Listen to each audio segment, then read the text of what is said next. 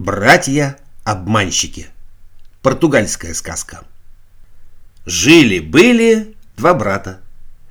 Совсем они обеднели, не знали, где и денег раздобыть. Наконец старший додумался.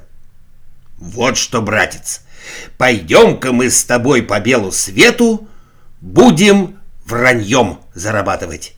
Один пойдет вперед, а другой за ним вранье подтверждать.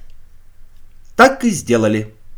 Пришел старший брат в деревню и давай кричать, что знает удивительную новость, а кто хочет ее узнать, пускай денежки выкладывает. Сбежался народ, Алгунишка и говорит, в такой-то деревне родился семирукий ребенок. Люди рты поразевали, накидали парню денег за новость, и поспешил он прочь. Нашлись тут и недоверчивые. Надумали было пойти проверить, правду ли говорит незнакомец.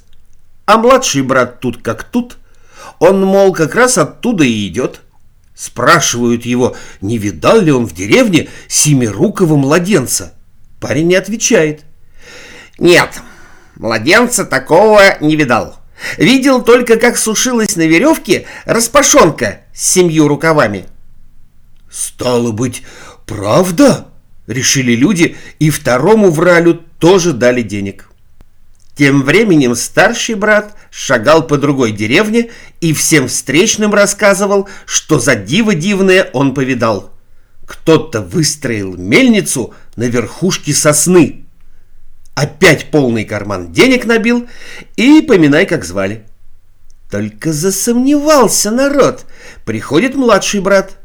«Слышь, прохожий, не видал ли ты мельницу на сосне?» Сказать по правде, видел я только, как какой-то парень спускался с сосны с двумя мешками муки, отвечал младший брат.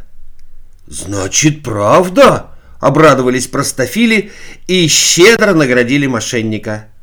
И пошел младший брат дальше, старшего догонять, и новые небылицы сочинять.